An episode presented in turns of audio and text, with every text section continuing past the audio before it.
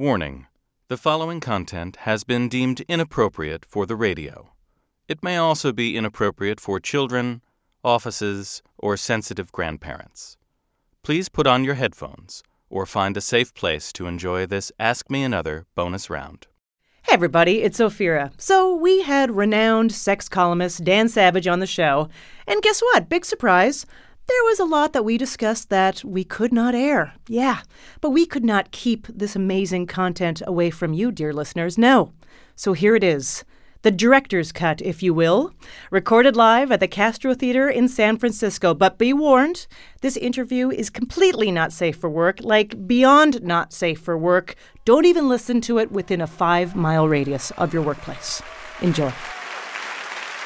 Welcome back to Ask Me Another, N P R and W N Y C's Hour of Trivia, Puzzles, and Word Games. I'm Ophira Eisenberg, and I'm delighted to welcome our next guest, author, creator of the It Gets Better campaign, and legendary sex columnist, Dan Savage.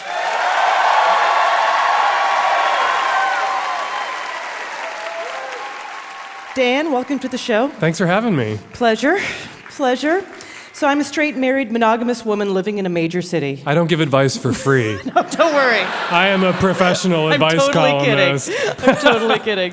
Just trying but, to stick with the theme of pay me. I know, right? I got to get on that theme. Uh, but no, I say that too because I, I love when I listen to your show that when people call up and they're like, I'm a heterosexual, straight, monogamous, blah, blah, blah, they almost apologize for being somewhat vanilla. Yeah, the tables vanilla. have turned. The tables have turned. Well, it's you... the vanilla missionary position marital heterosexual norms who feel just like freaks, and they are. Because when you ask people what normal sex is, they say missionary position opposite sex within the bounds of matrimony open to contraception. And that actually, statistically, is freakishly rare. That is not normative sex. Normal is what happens near this theater on any given Saturday night.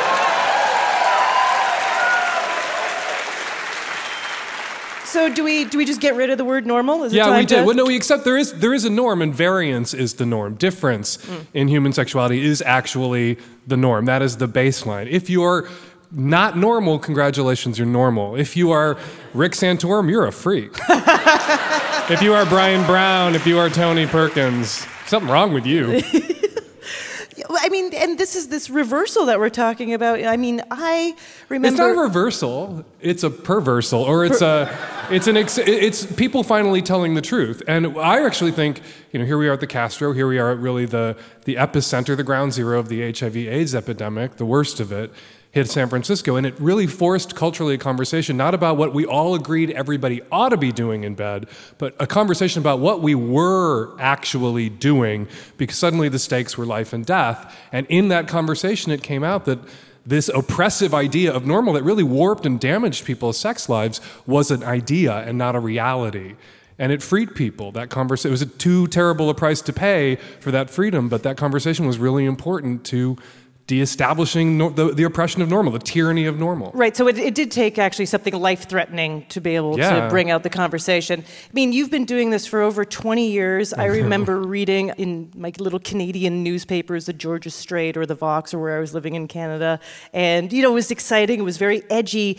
But over twenty years, God, the questions, are they the same? Are they different? They're really... Di- I've been writing Savage Law for almost twenty-five years. I'm giving sex advice to the children of people who were childless when they were reading my column, which is scary. Um, and the questions have changed a lot, because twenty-five years ago, there was no Google, and there was no wiki page. And I would get questions like, what's a butt plug? What's a cock ring? Um, how do I get a fist in my butt? And... all of those things have wiki pages now. Right. Which is sad for me, because those were easy columns to write. The questions now are all situational ethics. I did this crazy thing, or someone did this, and now I feel that, and they feel that, and who's right, who's wrong? We need you to issue a ruling. And that's hard. That, like, how do you... A butt plug, it's shaped like a lava lamp. It goes in your butt. It doesn't fall out. That's an easy column. That I don't get to write anymore. It's, they're all hard now. So as the column progressed and you as a sex and relationship advice giver has continued through time. Have you had to become more political? Like, did you, you didn't start off being political. Oh, I, the col- actually, the column was always political. It was always political. And I would always get pushback on that because I would start writing about politics. I'd write about choice. I'd write about uh, access to contraception. I'd write about H I V AIDS. I'd write about queer youth years ago. And, you know, I'd take on politicians. And I would always get these angry letters from conservatives who like my column when I'm not pummeling them. And they would say, stick to sex. I don't come to your column for politics. And my response was always, when American politicians leave sex alone, I will leave American politicians alone. But they don't, and they can't. So I think if you're a sex writer or a sex columnist and you're not talking about politics, you're an irresponsible sex writer, and you're not doing your job. Maybe you could when people are just like, hey, what's a butt plug? And you're like, here it is, and it's it's not What's so- a butt plug? This is what a butt plug is. Please vote Democrat. Exactly.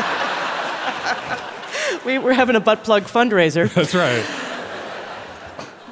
It's time for Hillary and a butt plug. Not a bad idea. It's never not, not a bad the right idea. Time, right? So what what background do you have to have? What kind of schooling do you have to uh, become a sex and relationship? The only qualification you need to give someone your advice is that idiot was fool enough to ask you for it. um, when you look at, like, Ann Landers, I have no qualifications. I'm just a kicky Midwestern gal with a lot of opinions. Um, you look up advice in the dictionary, it says opinion about what could or should be done. And the only qualification you need to share your opinion is somebody asked you for it. Yep. That's my qualification. And if people, you know, after all these years, if people thought my advice was crappy, they wouldn't ask me for my advice. Oh. They'd go, oh, we're going to ask Prudy. So in the in the very beginning, when you were uh, in Madison, Wisconsin, yeah, and you were working at a video store? I was. Which is amazing already. So paint such a picture. Uh, and a friend was putting, uh, you pitched the the column to a friend. Accidentally. Uh, Tim Keck was one of the co-founders of The Onion. He is one of the two guys who invented writing complete bullshit in the A P style. That was Tim. And he and his friend Chris sold The Onion, and Tim moved to see, well, was moving to Seattle to start The Stranger. And I met him, and he was telling me about it. And I said, "Oh, you should have an advice column because everybody reads those. You see that Q and A format. You gotta read it." And he said, "Excellent advice. Write the advice column." And I wasn't angling for the gig, which is obvious if you read the first year's worth of columns. I didn't know what I was doing. I put the clitoris in the wrong place. Because I didn't need to know, and this was before Google. I couldn't just instantly find out where the clitoris was, and I wasn't going to ask a lady. And if you asked a guy, you still wouldn't get the correct answer.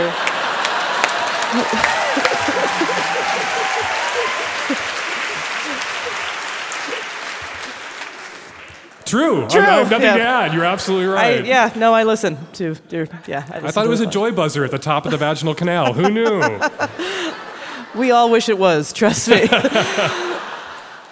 I assume that you get variations on the same ten questions or something. Yeah. But every once in a while, there's got to be ones that surprise you. Yeah. I mean, one that I, I will try to summarize it that I remember, it's quite old, was about a uh, a young guy who witnessed his grandmother, who was religious and conservative and alone, and she had a parakeet, and she had figured out how to have a closer bond with her parakeet. She hadn't figured out how to have a closer bond, just the parakeet really liked to be petted in a certain spot. Yeah. And the parakeet sort of trained Grandma to pet him there. And then Grandma was like, and then it's weird, his tummy spits. So Grandma and the parakeet were doing it. And I think the letter writer wanted to know if he should say something to Grandma. And I was like, no. Uh, too bad it didn't happen now. I was like, no, that's a Vine video. That's what that's. You need to Instagram that.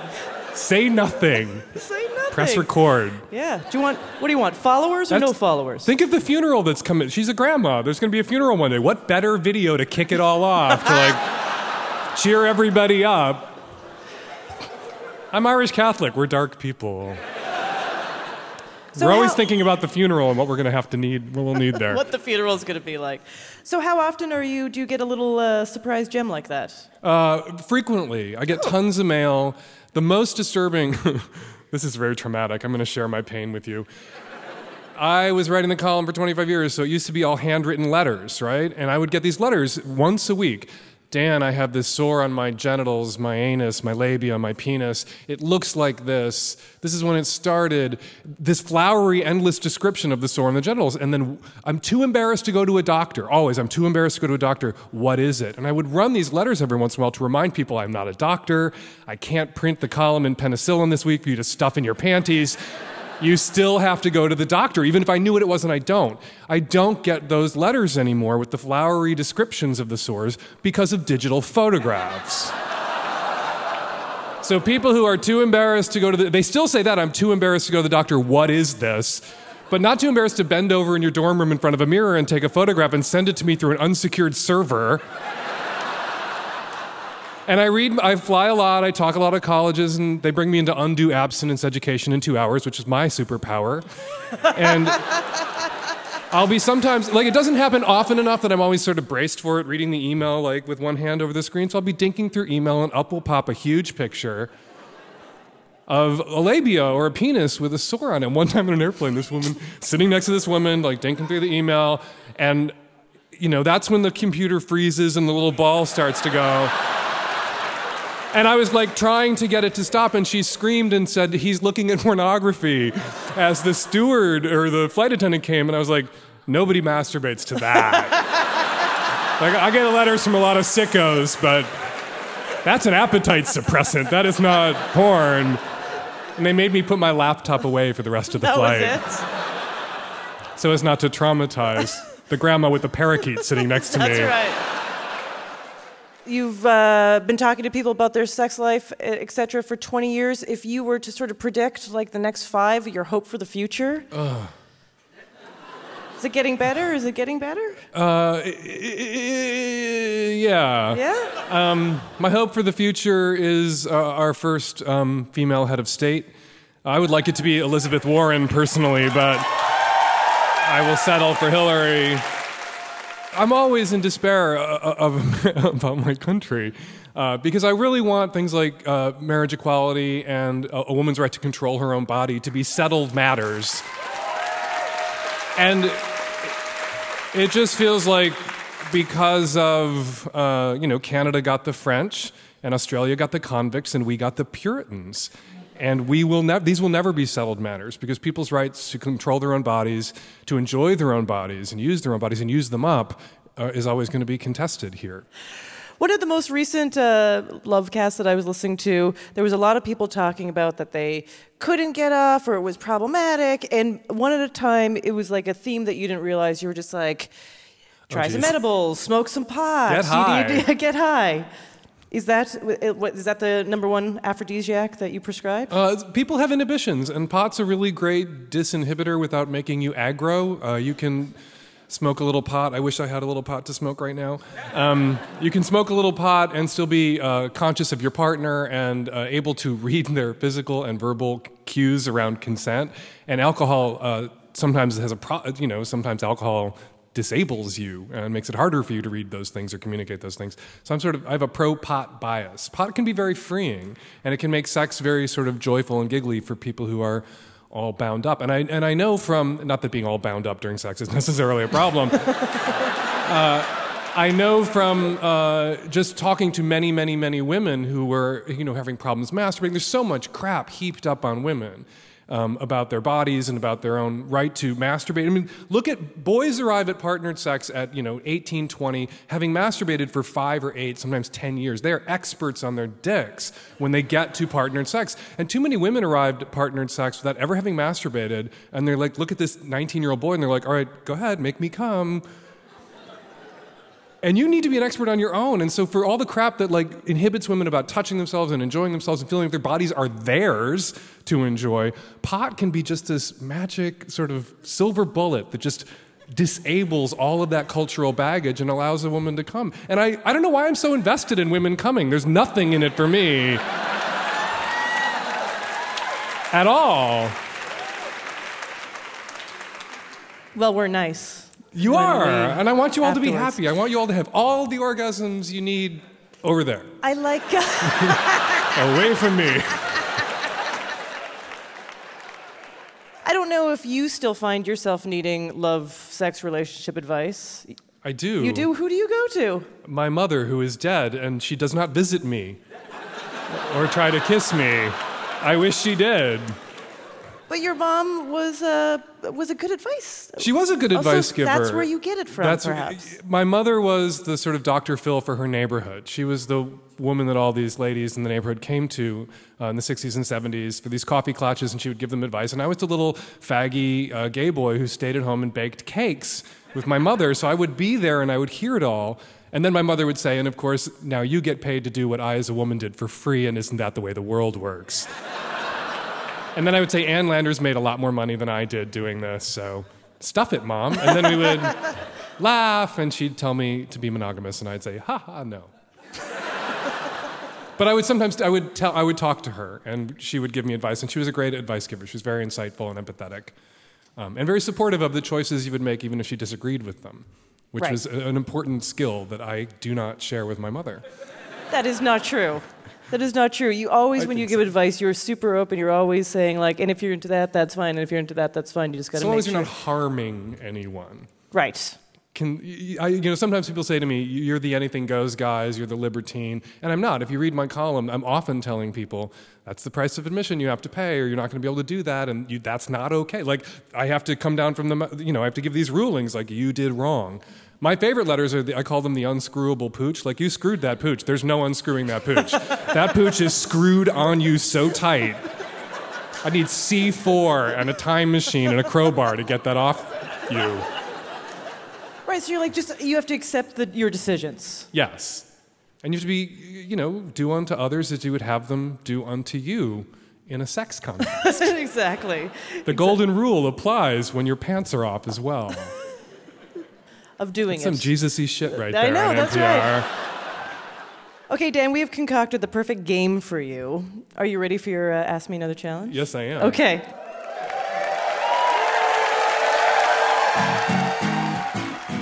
For more from Dan Savage, plus Brad Bird and Alex Borstein, check out our entire San Francisco episode at N P R dot org slash Ask Me Another, and subscribe to our podcast wherever you go for podcasts.